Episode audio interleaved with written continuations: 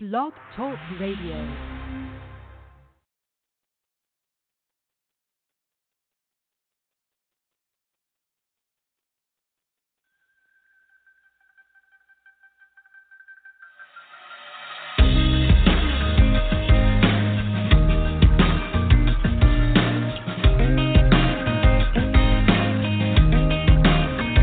Until you stop breathing, till you stop bleeding, until your heart stops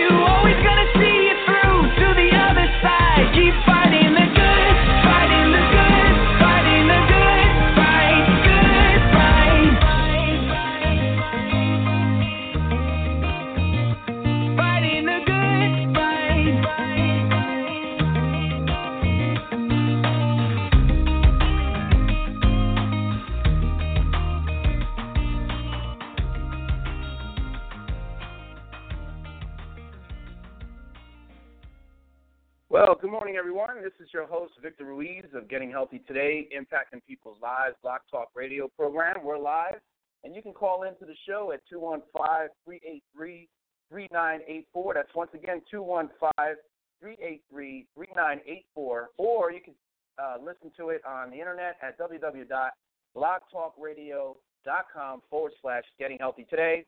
Good fight you just heard. That was from that great group called Unspoken. You can check them out at www.unspokenmusic.com. That's once again www.unspokenmusic.com. Great group. Check them out. Check out their music. You could also check them out on iTunes.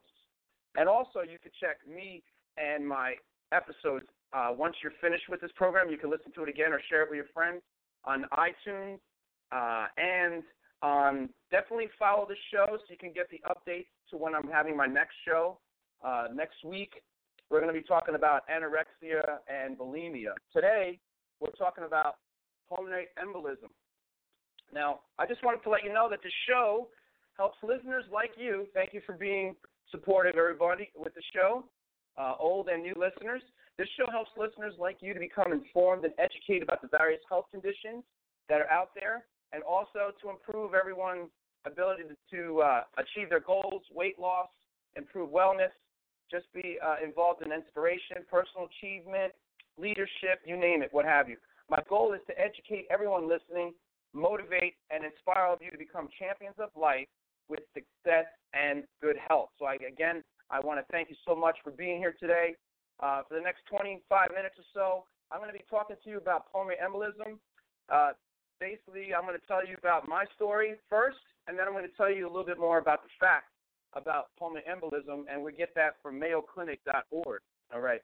Today, I want to like talk about embolism because it is something that I had to deal with, unfortunately, back in I would say 2006. I could be off on the date, 2007.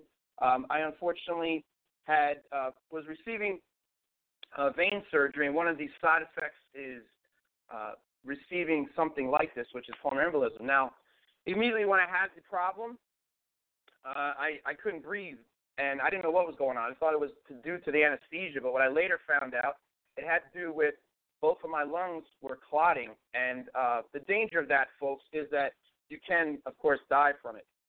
So not only did I had it once, but later on, two years later, around 2009 approximately, I had it once again.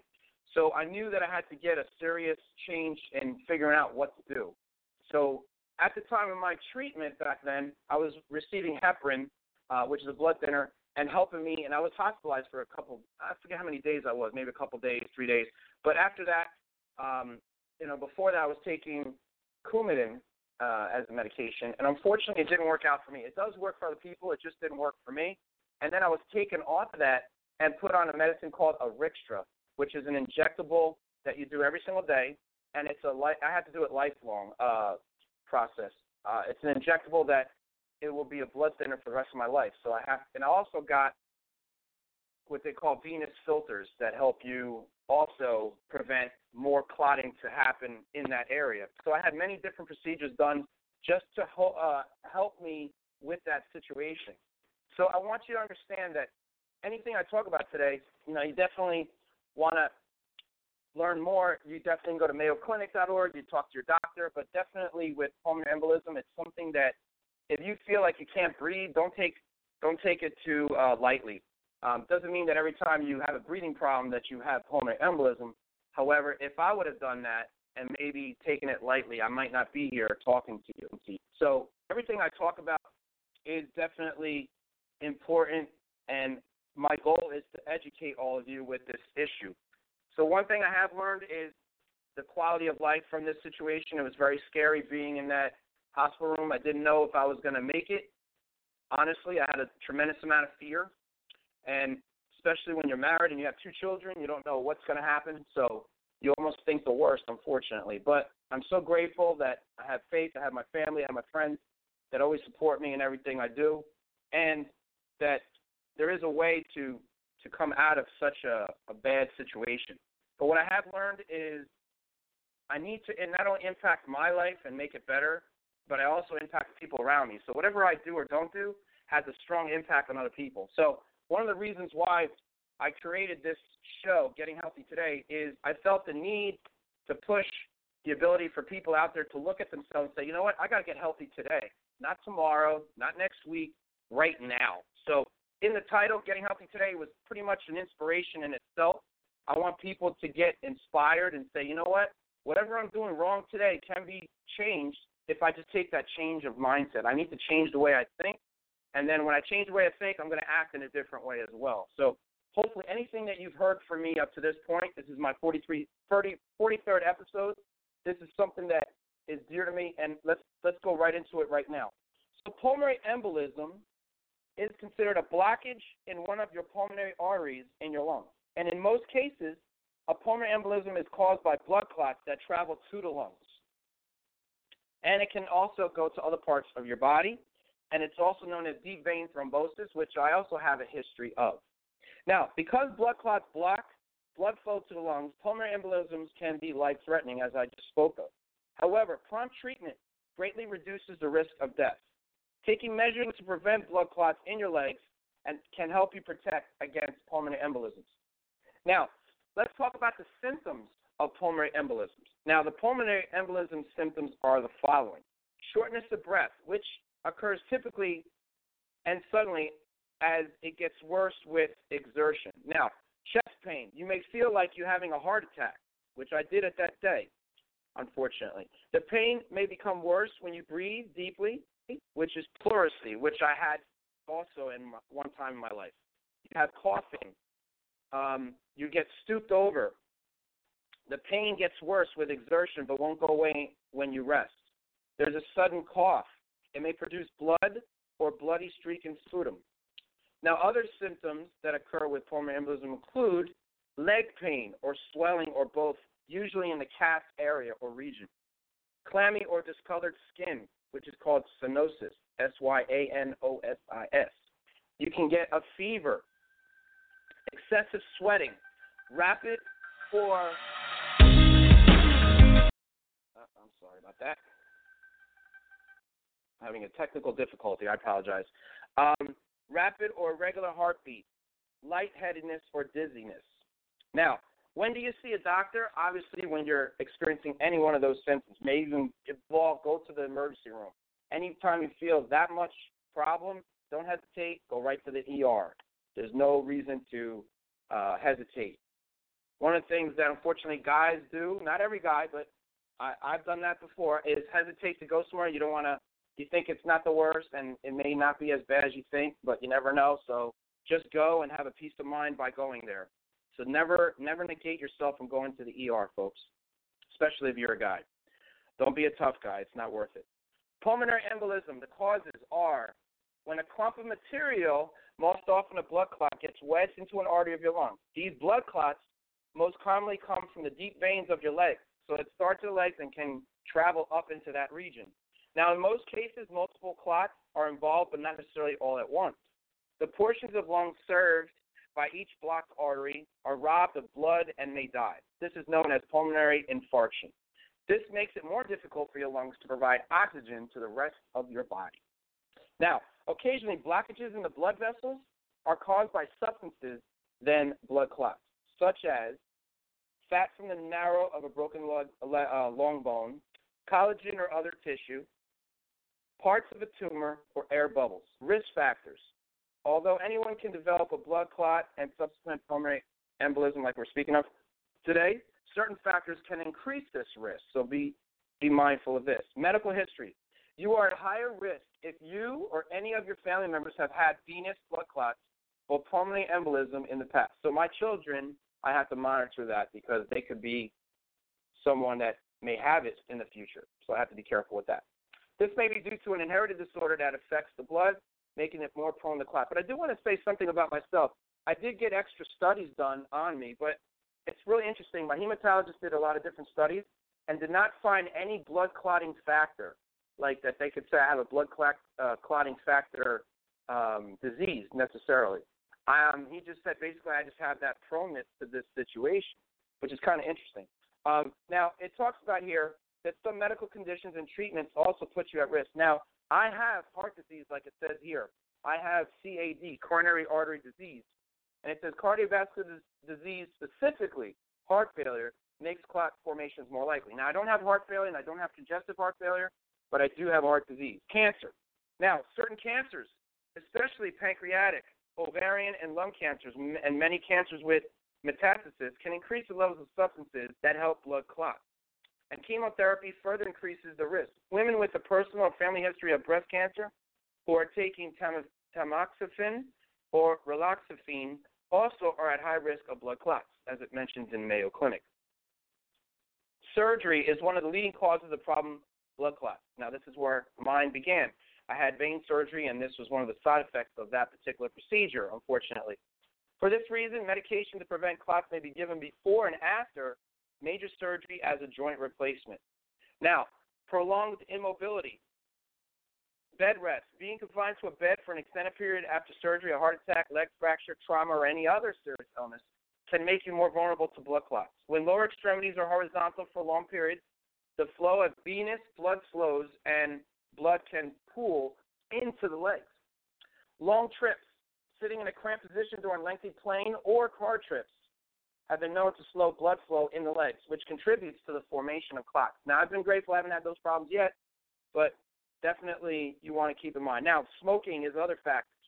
For reasons that aren't well understood, tobacco use predisposes someone to be involved in some kind of blood clot formation, possibly, especially when combined with other risk factors. Being overweight, excessive, excessive weight increases the risk of blood clots, particularly in women who smoke or have high blood pressure. Now, what I've done to reduce my weight, not only have I changed the way I eat, but now I'm a vegan. So that's extremely helpful. I've actually noticed uh, changes in the swelling of my legs and becoming vegan. My varicose veins have not been as pronounced and enlarged as they used to be. But it varies from person to person. I'm not saying vegan did that, but in my case, I feel it did have an uh, that it did help me. Pregnancy, the weight of a baby pressing on the veins in the pelvis can slow blood return from the legs. Clots are more likely to form when blood slows or pools. All right, folks, let's take a small break right now.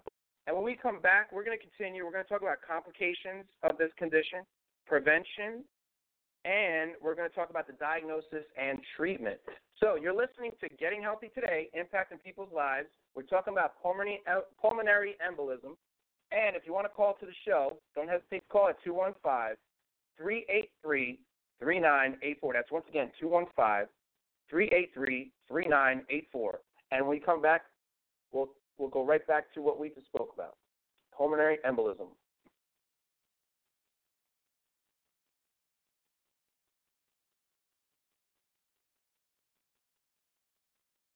As you all know, I've been a huge Advocare supporter for a long time.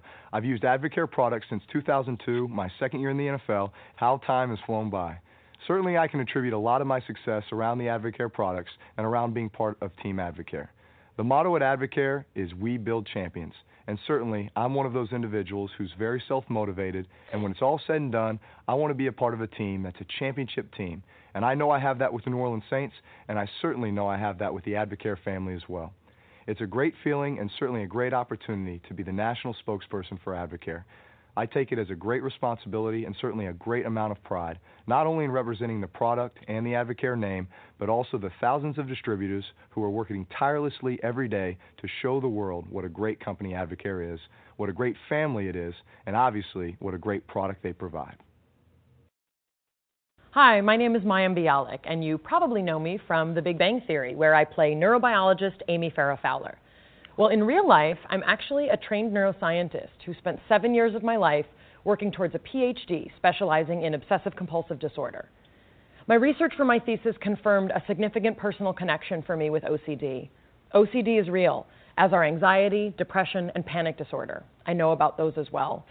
I also know way too much about bipolar disorder, suicidal depression, and a host of other conditions I've come in close contact with in my life. But my interest and involvement in the world of mental illness didn't start in graduate school. I come from a family full of a phenomenal set of skills and also a tremendous amount of struggle. Many in my family have lived with mental illness without help or support.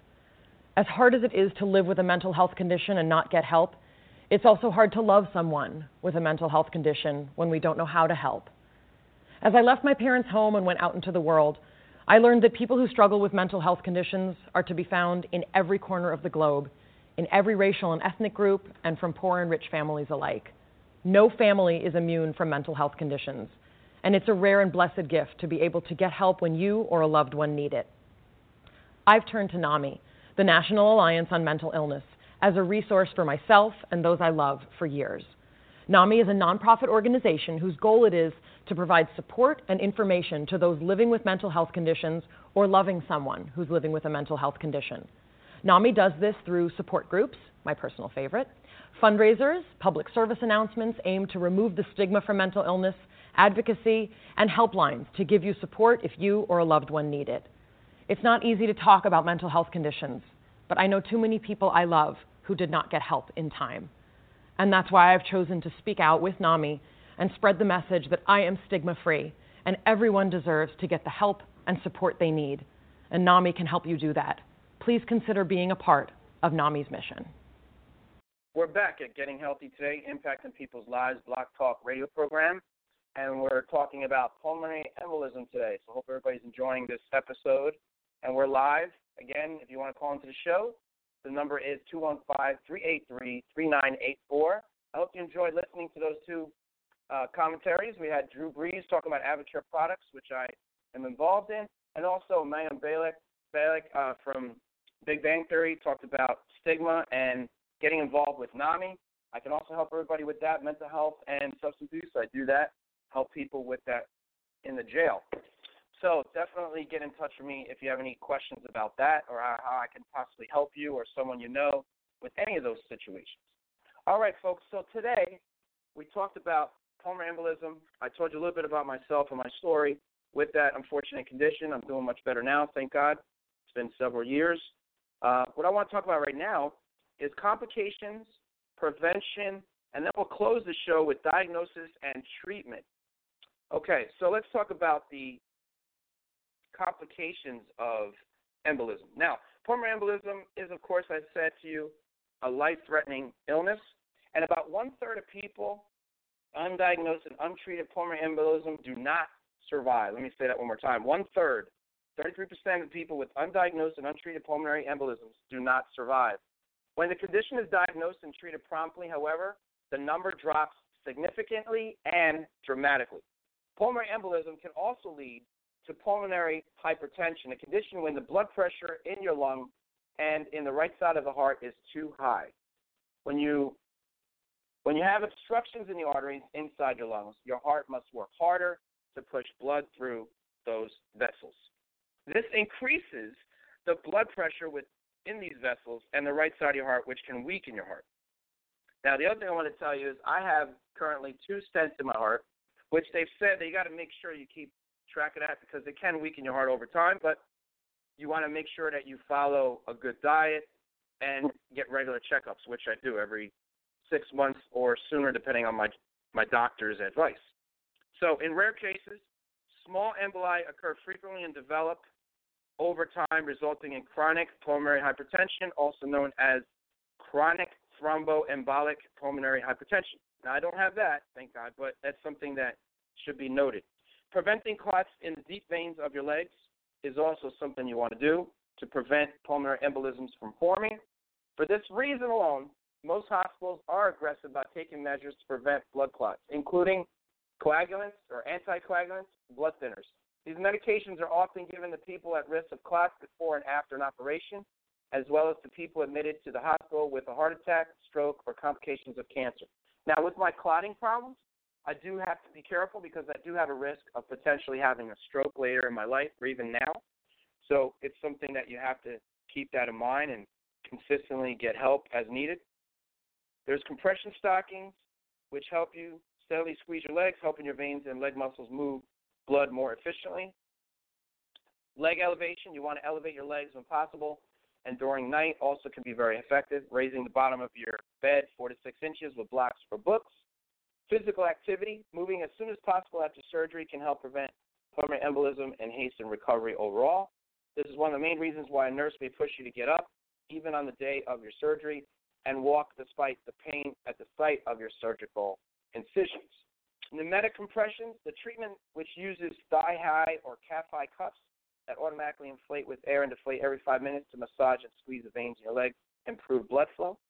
Now, prevention.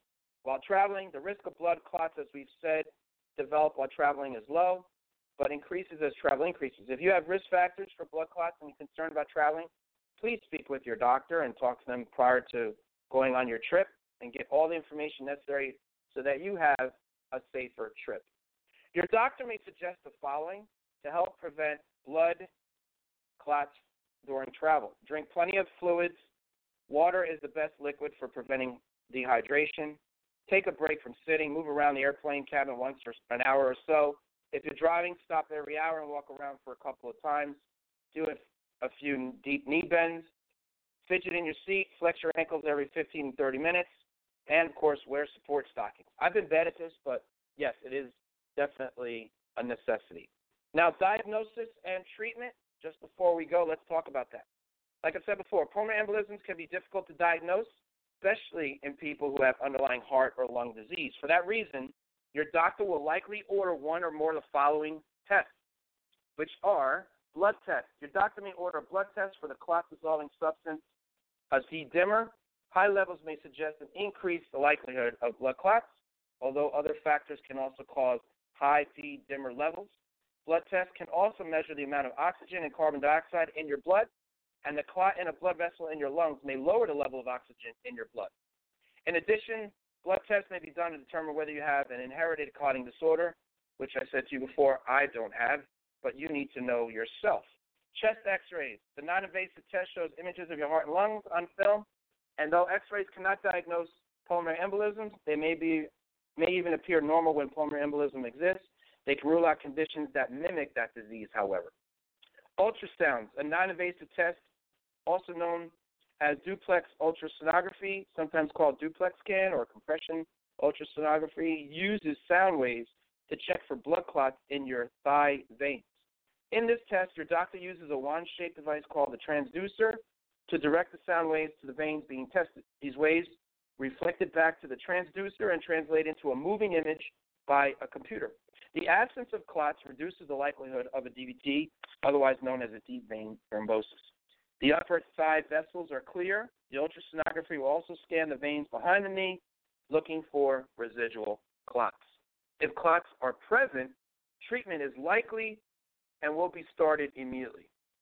Spiral CT scan. In a spiral, often called helical CT scan, the scanner rotates around your body in a spiral, like the stripe on a candy cane, to create 3D images. The type of CT, CT scan can detect abnormalities within the arteries of your lungs with much greater precision, precision and convention CT scans. In some cases, the contrast material is given intravenously to scan outline the pulmonary arteries. Pulmonary angiogram. The test provides a clear picture of the blood flow in the arteries of your lungs. It's the most accurate way to diagnose pulmonary embolism, but because it requires a high degree of skill to administer and has potentially serious risk, it's usually performed when other tests fail to provide such a definitive diagnosis. MRIs.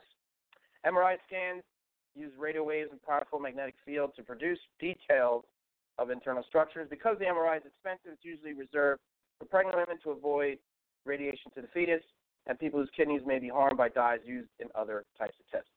Treatment is aimed at keeping the blood clot from getting bigger and preventing new clots from forming. Prompt treatment is essential in preventing serious complications or even death.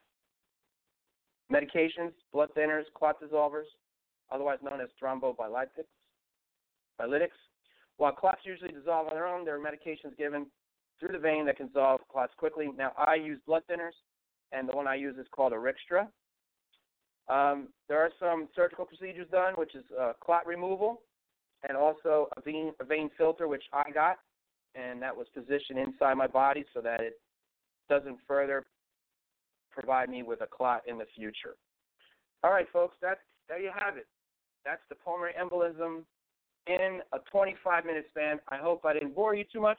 Tremendous value, and you will definitely know a little bit more about pulmonary embolisms and see the nature and the severity that it can place on an individual. So if you know somebody who's having some chest pain, you know, don't say it's pulmonary embolism, but definitely take them to the hospital, get them checked out. It's not something to mess around with.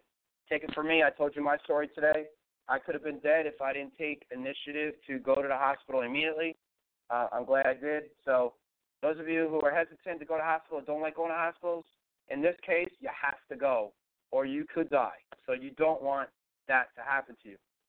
All right, folks, definitely check me out on, on my Getting Healthy Today Facebook page. I'm also on Instagram. I'm on Twitter. Just look me up, Getting Healthy Today. Feel free to reach out to me at vruiz at comcast.net. And also check out this Blog Talk Radio program at www.blogtalkradio.com forward slash Getting Healthy Today. Follow me there. Check out my other episodes. Again, I'm going to be on uh, iTunes immediately after this broadcast and on Stitcher Radio. Don't forget, next week we're going to be talking about anorexia and bulimia. Share these episodes with your friends. Help somebody. Remember, my goal is to educate, motivate, inspire all of you to become champions of life with success and good health. Have a wonderful day, everybody. Enjoy your weekend. Take care.